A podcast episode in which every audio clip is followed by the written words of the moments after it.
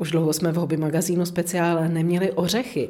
Řez ořešáku to ano, ale plody ořešáku, na ty jsme nějak pozapomněli, tak teď to napravíme s lektorkou vaření z jedlých rostlin Janou Vlkovou. Máme listopad, takže máme sklizeno a máme ty ořechy doma, všechno pod střechou, zralé plody, zralé ořechy, tak těm se můžeme pověnovat. Máme je nasušené, někdo radí ty sušené ořechy před použitím v kuchyni namočit a oloupat. Jenomže to dá docela dost práce. Máme se do toho pustit? Stojí to za to? No, stojí to za to, to je prostě úplně jako to nejlepší, co můžeme od ořechu dostat, ale opravdu buď to máme dělat jenom pro někoho, koho strašně milujeme, nebo pro někoho, kdo má nějaké takové jako podlomené trávení. Já bych doporučila ty ořechy namočit a tu vodu několikrát vylít a vyměnit a to by mělo stačit. S nás se potom z toho ta slupka dostane z těch ořechů.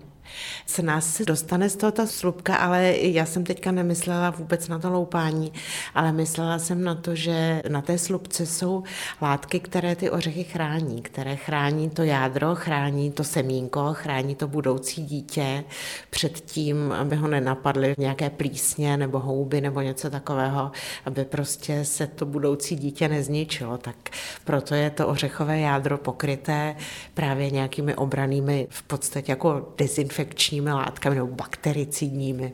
Takže i tím namáčením opakovaným se ty látky vyplaví a ořechy budou stravitelnější, aniž bychom je loupali.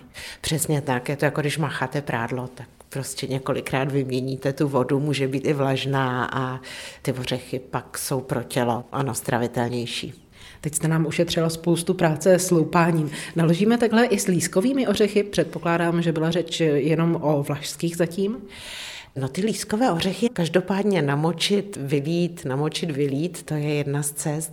A nebo často se ty lískové ořechy praží, on jak jsou kulaté, tak se to prostě dobře praží a ta slupka vlastně zůstane na té pánvičce a ten ořech se oloupe tím pražením.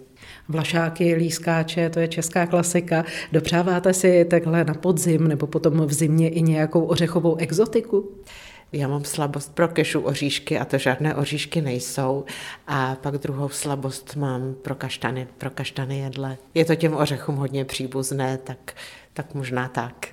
A do dnešního listopadového receptu zakomponujete ořechy nebo kaštany nebo obojí? Můžeme zakomponovat kaštany a hlavně jsem zakomponovala všechno, co najdeme ve špajzu, dneska v lednici nebo ve sklípku. Takže to bude všeho chuť a ta všeho chuť bude výsledkem čeho, co uděláme.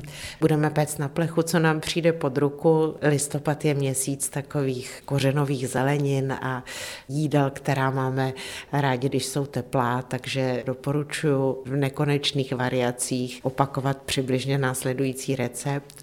Vememe, co máme kořenového, to, co roste pod zemí, cibuli, brambory, řepu, celer, mrkev, topinambur, prostě podzemní části rostlin, nakrájíme nejlépe na plátky, dáme to na pekáč nebo na plech vyložený pečícím papírem, posypeme solí, polijeme olejem, je potřeba, aby se to peklo na olej, aby to bylo dobré. A můžeme přidat nějaké oblíbené koření, kmín, libečkové semínko, nějaké, co máme rádi, sůl, pepř, to už jsem říkala, a pečeme.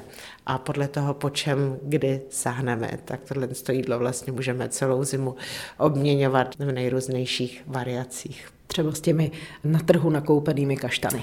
S těmi na trhu nakoupenými kaštany, na které, na které jsem zapomněla. Ty kaštany do toho doporučuji přidat, oloupané samozřejmě, aby se tak jako trochu připekly ze zhora spolu s tou zeleninou, aby to bylo celé takové karamelizované.